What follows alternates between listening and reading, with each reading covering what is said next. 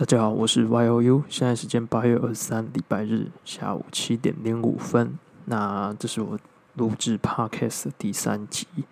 那第三集的内容呢，我主要是想要讲这礼拜我比较有兴趣的新闻。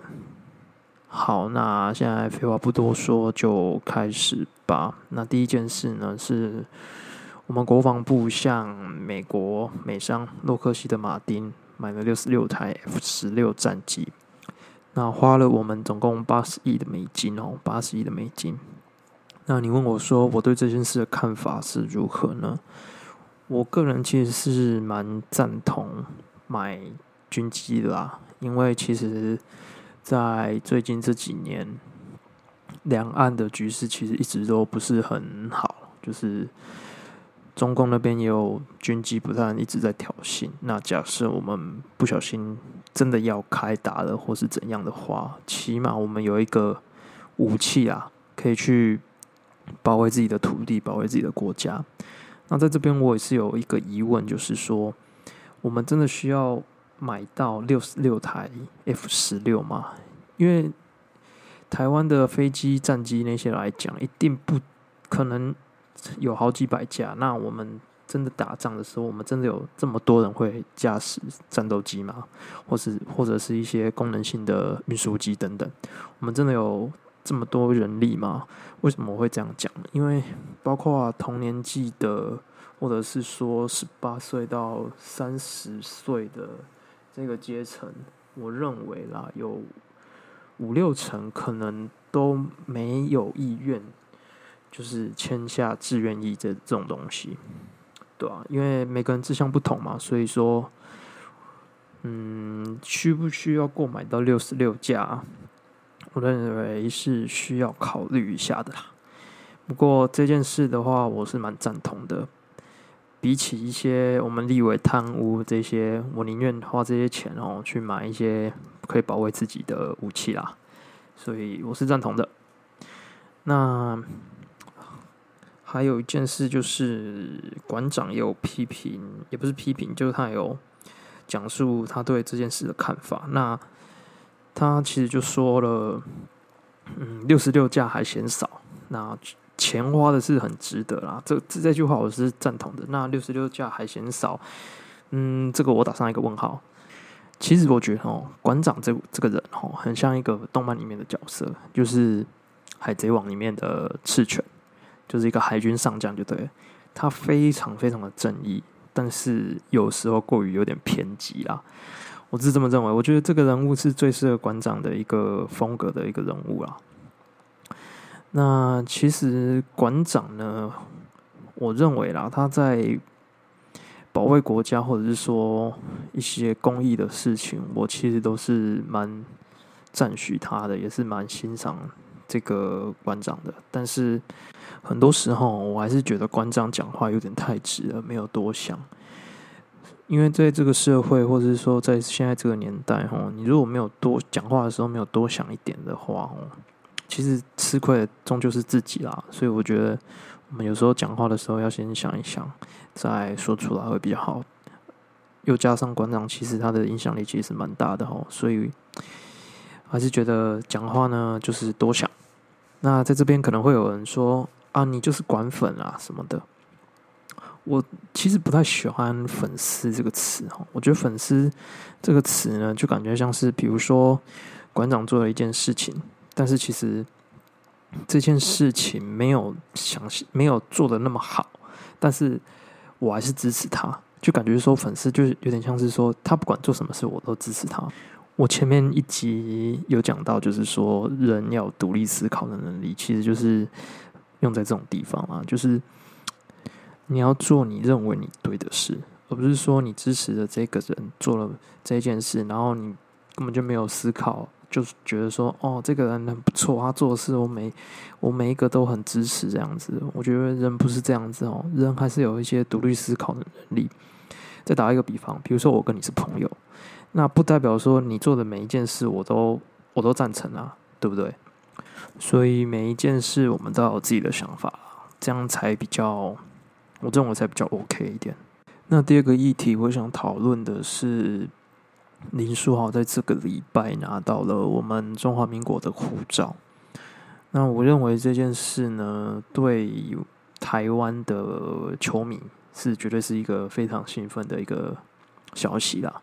因为毕竟，其实当时林书豪在 NBA 发光发热的时候，其实我们台湾人其实都很支持他啦，也都非常的兴奋，说哇，真的是有一个协同上，真的是台湾台湾协同的人，真的打进 NBA，非常非常的厉害。但是对林书豪来讲，这件事的曝光究竟是好是坏呢？我认为是对他来讲是不太好的啦。因为毕竟以林书豪他们家的一个风格来说，他们做事其实都是非常非常的低调，所以说这次曝光，我认为是有一点出他们的意料啦。那为什么说对他们来讲是不好的呢？因为我认为林书豪拿台湾护照的主要一个目的的话呢，是想要。在，因为呃，他今年是在 N B C B A 打联赛嘛。那 C B A 有一项规定是说，呃，台港澳的球员的话不算是外援。所以说，我认为林书豪拿到中华民国护照的话呢，最主要的目的性是这个啦。我认为就是在 C B A 打比赛的时候，他不占一个外援的名额，就代表说他们球队还可以多请一位洋将。这个意思。那作为台湾看球看那么多年，自己也非常热爱篮球的球迷来说，我还是很希望说林书豪拿了台湾护照后就可以为台湾打国际国际赛。因为以林书豪的实力来讲，我认为在亚洲的话，他一定是空位第一啊！我认为一定是空位第一。所以说，以林书豪加入我们台湾的。队伍来讲的话，其实会让我们的竞争力在亚洲会变得非常的不错。起码在抗衡中国、日本、韩国的时候，都能打出，我认为都能打出有不错的竞争力啦。起码在面对中国啊、日本、韩国，不会什么第二节然后就输个二三十分，然后后面都不用看了。所以作为球迷，还是真的是很希望林书豪能够把他的球技。带给台湾篮坛新的能量啊！我觉得这是非常需要台湾篮坛非常需要林书豪的一个，不管是商业价值也好，或者是说篮球技巧也好，我认为台湾都非常需要他。那作为球迷，我们还是尊重他的选择啊。他不管是要去 CBA 或者是留在台湾的话，我都还是祝福他能够顺顺利利的这样子。那。第三件事情就是彰化普筛的事情，然后这件事情其实我啦，就是不管是网络媒体或者是电视上的媒体，其实每一家几乎都有报这件事情。那这件事情主要是在讲说彰化县政府哦，就是他们擅自独自进行。就是帮他们彰化县的彰化县市的人民做一个普筛的动作，但是以我们现在中央流行疫情指挥中心的一个规定是不能做这一个动作的，所以这件事才会闹那么大。那我当然不是一个医学专长的人啦，所以我就是发表一下我这个拼命的看法。我认为，当然。县政府彰化县政府有这个意识，其实是蛮不错的。那当然也是有很多政治人物也都在讲说，要不要让全台湾人进行普筛的这个动作。那我认为是，我第一个认为是哦，就是你中央，我们之所以台湾疫情会做的那么好，有一个很大的关键，是因为我们中央跟地方还有人民这三个地方的配合是非常非常好的，所以才能导致于我们。这一次在武汉肺炎或者是新型冠状病毒的这个事件中，能够维持在这么好的一个感染人数的关键，所以我认为，不管是你县政府或者是说你中央要做这件事的话，我觉得都要一致性，不能说啊，你县政府做的这件事，然后没有通报到上面，我认为这是对台湾人民的一个非常重大的一个危机啦，所以说。我是以一个平民市民的角度来看，说你如果要做普筛，那麻烦你要一致性的通知，你不能说啊，我彰化县政府或是其他县政府自己做普筛，然后不跟中央的讲，我认为这是会变成一个很大的漏洞。那当然，我认为彰化县政府的一个最终的目的，当然也是为了人民好嘛，对不对？所以，但不管是不是为了人民好，或是怎样，你毕竟你还是地方。你还是要跟上层汇报，你不能说先斩后奏，说你先做了普筛，然后再跟中央汇报。我认为这个是不太合理的，不太合理的。而且我们现在疫情真的是算是全世界最好的了，全世界最好的，所以我不太希望说因为这件事情，然后造成地方跟政府之间的矛盾，然后又被有新的政治人物作为一个可以用的题材这样子。所以我觉得大家出门还是要真的还是要戴口罩啦，因为现在是第二波的疫情，真的是又慢慢的起来了。然后又加上其实台湾，你说我相信台湾有无症状感染者，然后在社区社区内这样走嘛，我认为是绝对是有可能的。所以我还是呼吁大家，就是口罩出门的时候真的是戴上戴好，然后遵从一些。中央的一些指示来做，我认为会是比较好的一个选项啦。那再来下一个事情是，我觉得这件事是蛮有蛮有趣的啊。就是这是我在新闻上看到，然后他就是在讲说一个改车的民众，然后骑机车，然后中途被警察拦拦下来。那警察拦他的理由好像是说他改装。改的太严重了，就对了，就是他没有在一个合乎规则里面的一个东西，然后他进行进行改装，就对了。但是那个改装那个东西呢，它是可以拆卸式的，所以说它拆下来就没事。但是警察就是找了另外一个借口，就是说他的刹车的那个拉杆啊，改的也太严重了，所以他要警察要进行开罚。但是在明文规定上面写哈。那个机车的刹车的那个拉杆改装的话是 OK 的，是 OK 的。那警察找他这个麻烦呢，其实他他也认为非常不合理，所以他就进行一个录影的动作，然后跟警方做一个辩解这样子。那其实警方我看的时候啦，警方的态度其实稍微有点强硬，就是说他一定要开罚。那那位民众就说：“请问一下，改这个拉杆有触犯了什么什么法吗？或者是什么条例吗？”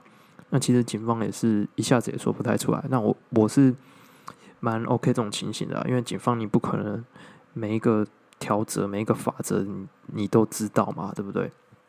那不过我觉得要开罚之前哦，你真的是要一个很确切的，或是很你很确定的一个。证据才能做一个依法的开开发，因为面对到这种我们所谓的改装机车的这种人士，我觉得他们一定都很熟悉，说哪个东西他们会被不会被罚，不会被罚，我觉得他们都一定都很清楚。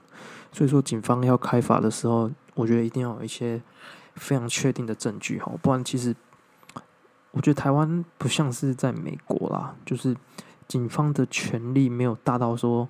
警方说一就是一，根本就没有商讨的余地，所以还是觉得警方如果真的执意要开罚的话，真的是必须要十足的证据，不然你其实自己也会惹上一些不必要的麻烦。这样子，那刚刚有提到说那个刹车拉杆的问题，刹车拉杆的问题，其实在真正的法规上面是可以做更改的。